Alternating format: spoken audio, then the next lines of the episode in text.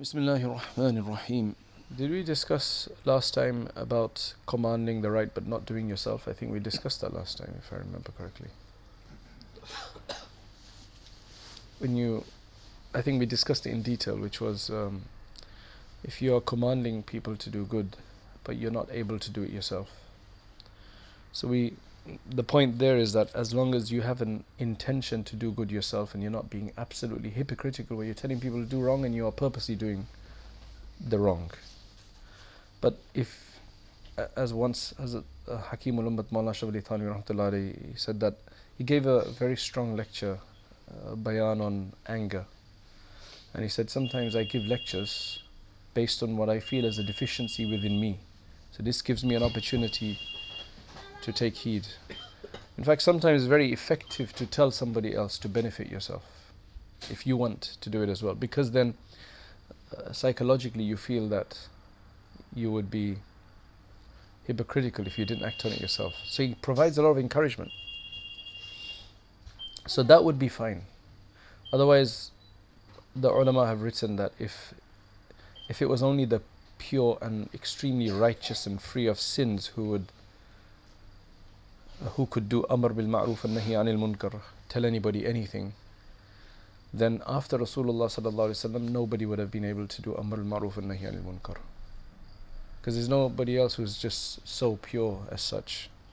So the idea is that it's nasiha. Nasiha has to come from a sincere heart, then it will affect.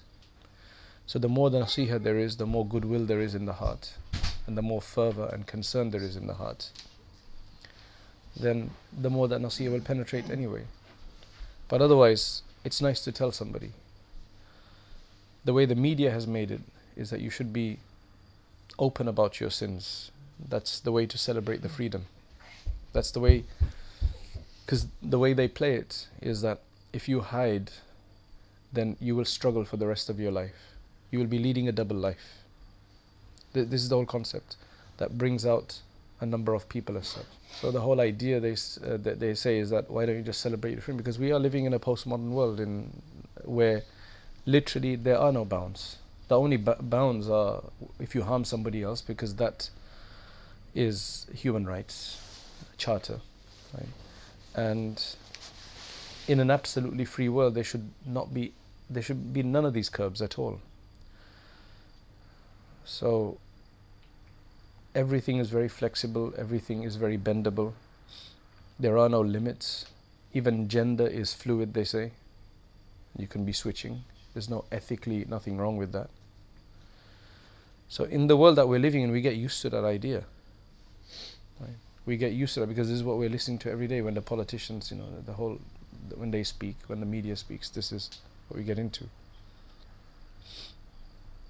And this is why a lot of people who are struggling inside with various different various different sexual vices as well.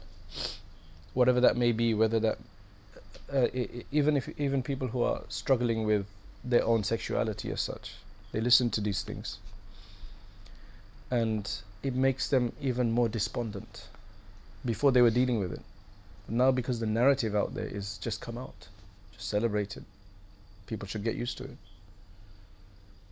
so this creates even more psychological pressure actually in the human being. Humans will always be struggling with something because there's very few people who are completely in tune. Those are the people of Allah subhanahu wa ta'ala who've managed to overcome all of these struggles and now they're in a state of the tranquil soul.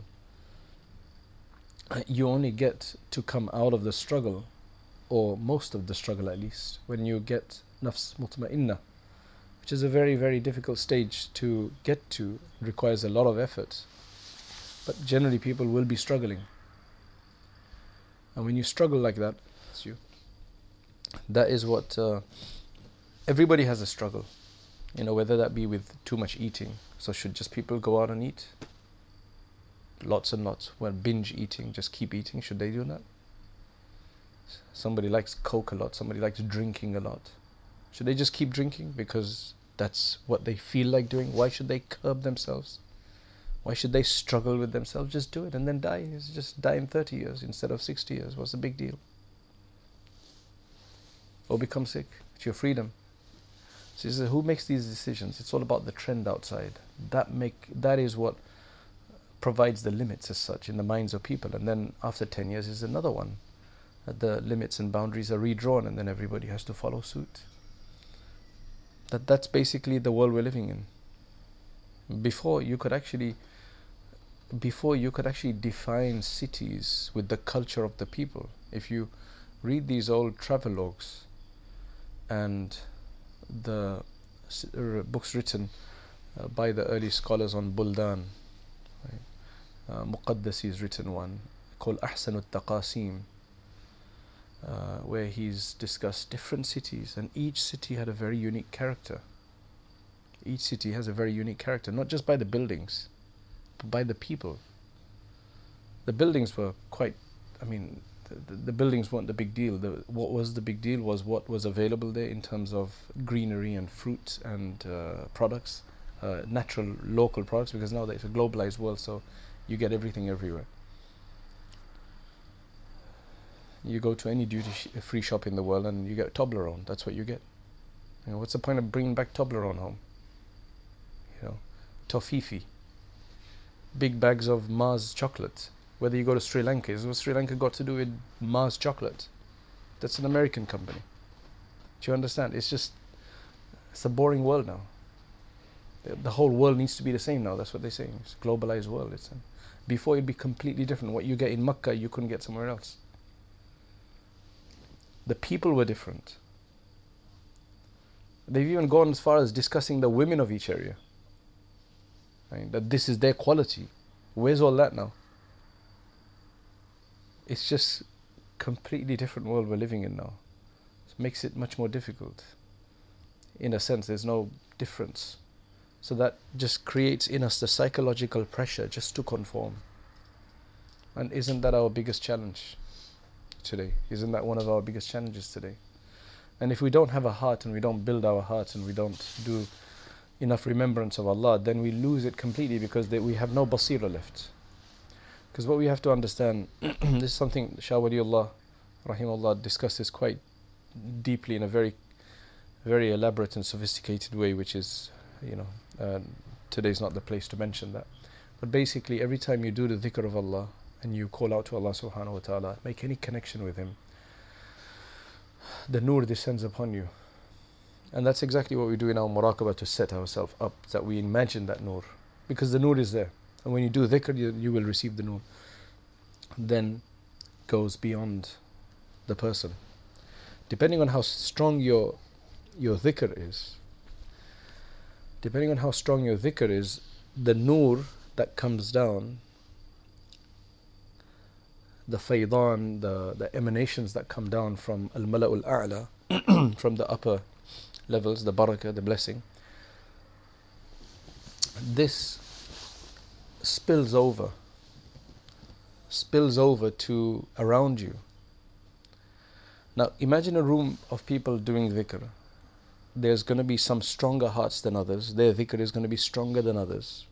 So the benefit of praying together, salat, jumu'ah, at least once a week, for example, you do it with a bigger congregation sitting in dhikr gatherings, you benefit from that even if you're weak. So if we're weak, we're sitting with others, we get the benefit of the overspill. Right? Th- these are the barakat we're speaking about.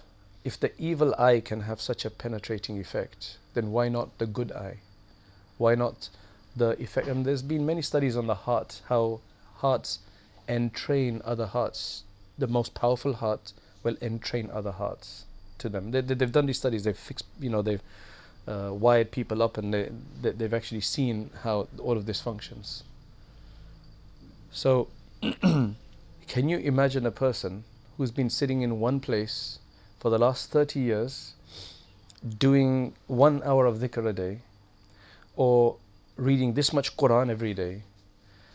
Can you imagine the barakah in that? There's uh, one, just speaking to somebody, I think two weeks ago, one and a half weeks ago that he spoke about uh, Hafiz Patel Sahib before. He said he sat next to him when he reads Al Hizb al Azam and all the others.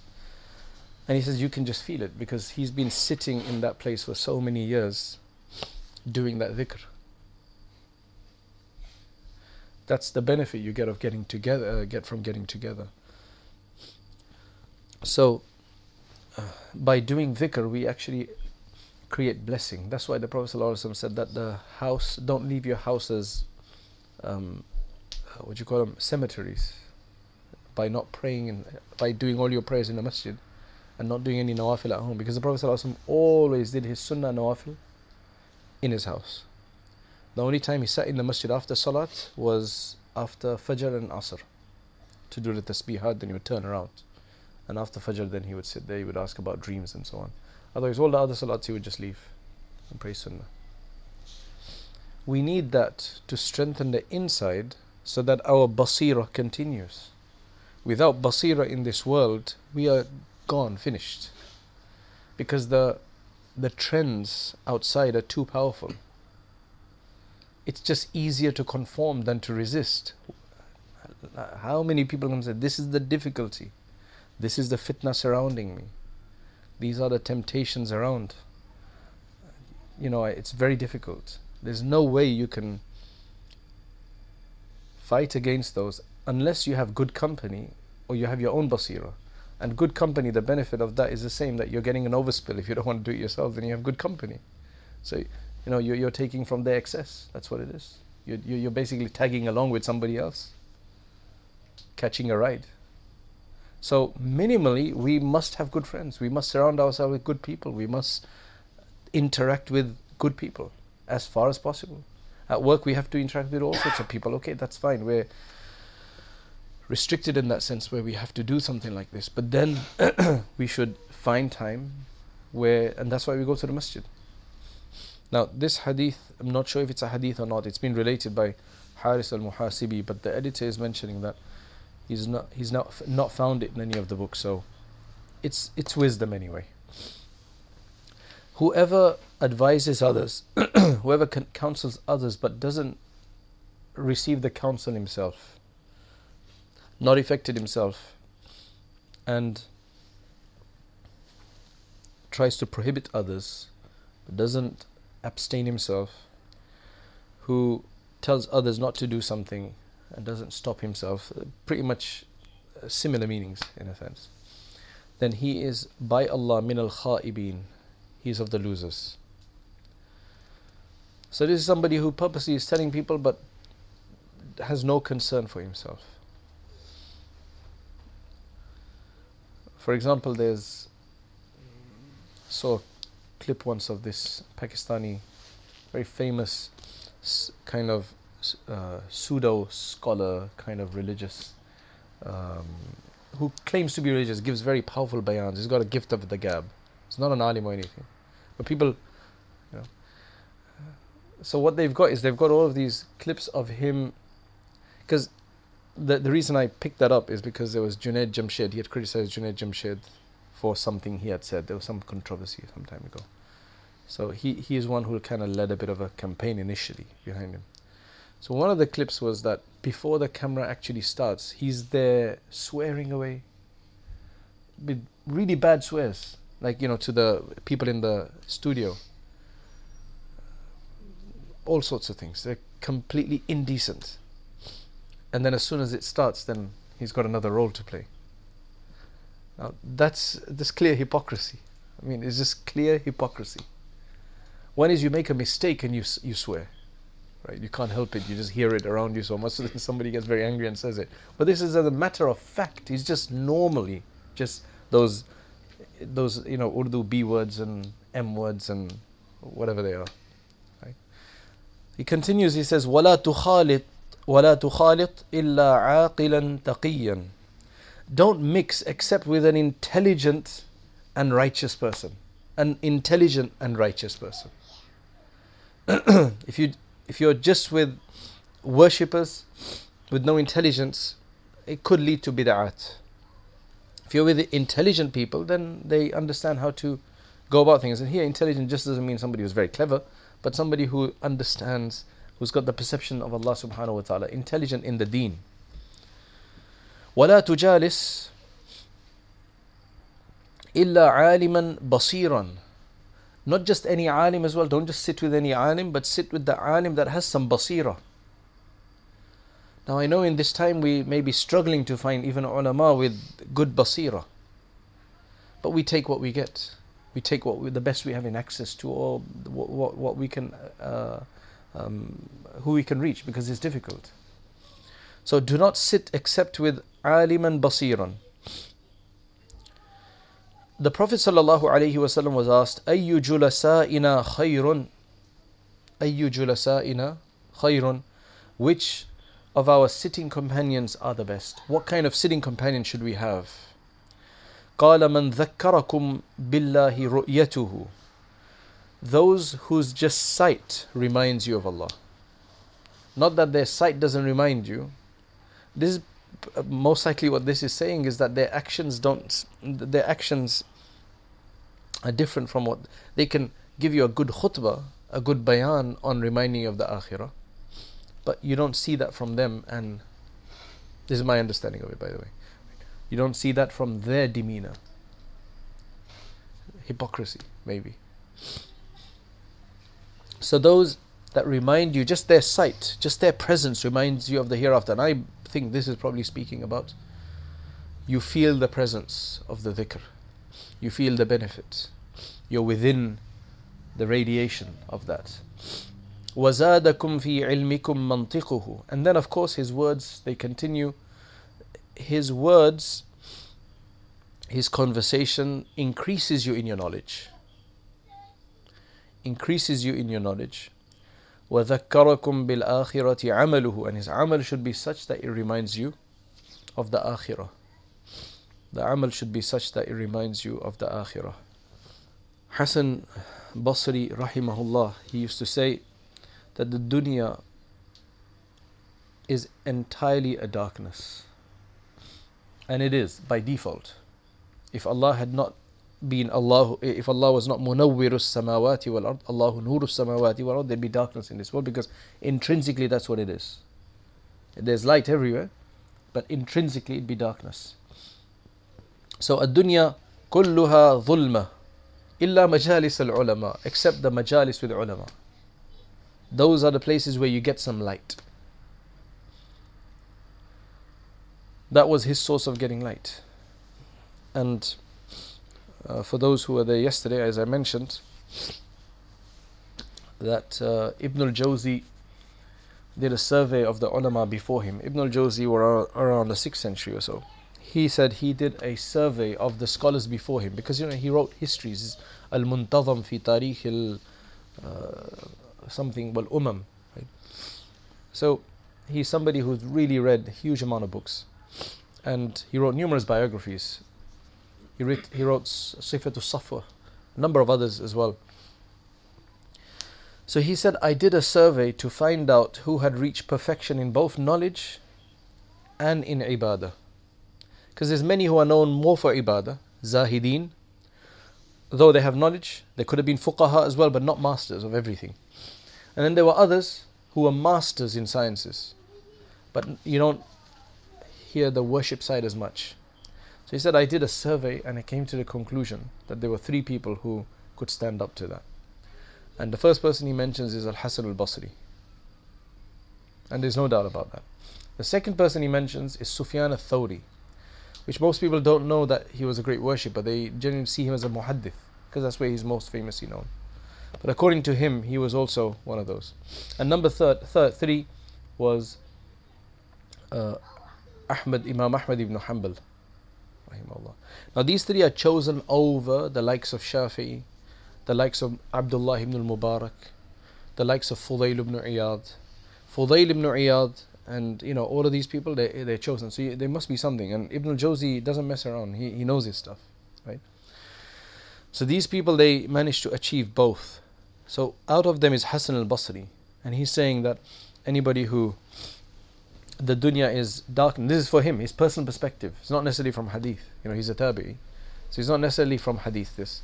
But this is his perspective that he's got penetrating insight. He just sees that aside from the majalis of the true ulama it's all darkness. Source of, to get light.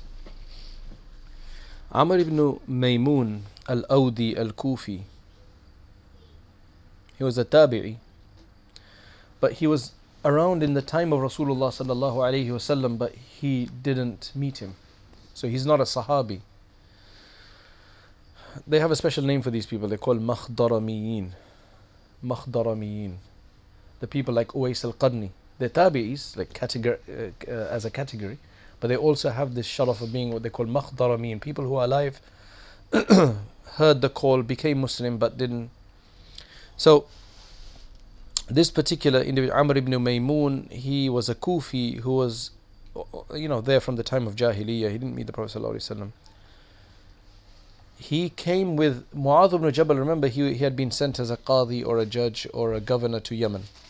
So when Mu'adh ibn Jabal came back, he came with him from Yemen and he then settled in Kufa. Very, very righteous man great worship of Allah subhanahu wa ta'ala. His student Abu Ishaq as-Sabi'i, his student Abu Ishaq as-Sabi'i mentions, كان إذا رؤي ذكر الله. He was such a man that if he was seen, you would remember Allah. Just this, it just remind you of Allah. Ajib. He died in 75 Hijri.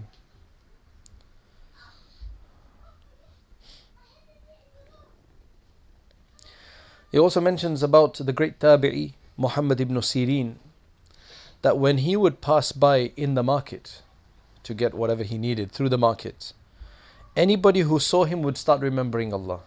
Subhanallah, Alhamdulillah, La ilaha illallah. Allahumma salli ala Sayyidina Muhammad. Allama Dhahabi mentions this in Tarikh.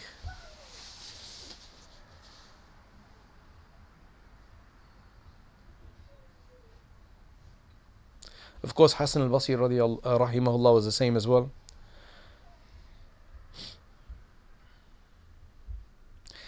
Ash'ath ibn Abdullah, one of his students, one of his companions, Hassan Basri, he says that when we used to go into his, when we used to attend his majlis, كنا إذا دخلنا على الحسن خرجنا ولا نعد الدنيا شيئا When we would come out from that majlis, we would not think the dunya to be anything. It would completely come with, it was just this dose of um, an antidote. You know, you, you pump yourself up with the dunya outside, you go into his majlis, and he just extracts, extracts it from you. He de- detoxifies you. It was a detoxification process, subhanAllah.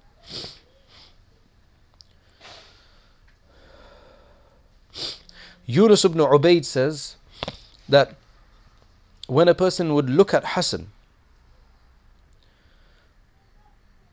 he would just benefit from him, even though he didn't see him doing anything or he didn't even hadn't heard him yet. This is that overspill I'm telling you about. Just he's got so much coming to him that other people are basking and showering in it. Okay, we'll continue inshallah another time. There's uh, there's a lot more. There's a lot more about this, but and keep it on time, inshallah.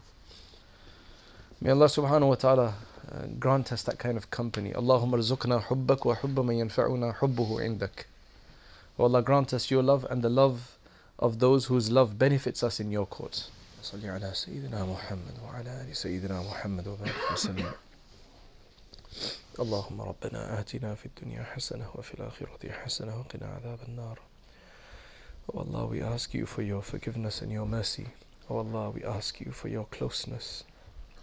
O oh Allah, despite whatever we are, however we are, O oh Allah, we bow in front of you, we prostrate in front of you when we pray. O Allah, we ask you for acceptance, we ask you for a life of purity and piety. O Allah, we ask you to make our surrounding conducive for your worship. O Allah, we are constantly in struggle. We ask you for assistance. O Allah, we ask you for help in our struggles. O Allah, we ask you for nafs mutma'inna. We ask you for nafs mutma'inna. O Allah, accept our du'as. O Allah, accept our gathering here. O Allah, make this a source of your pleasure and your satisfaction. O Allah, we ask you to make this a source of your pleasure and your satisfaction.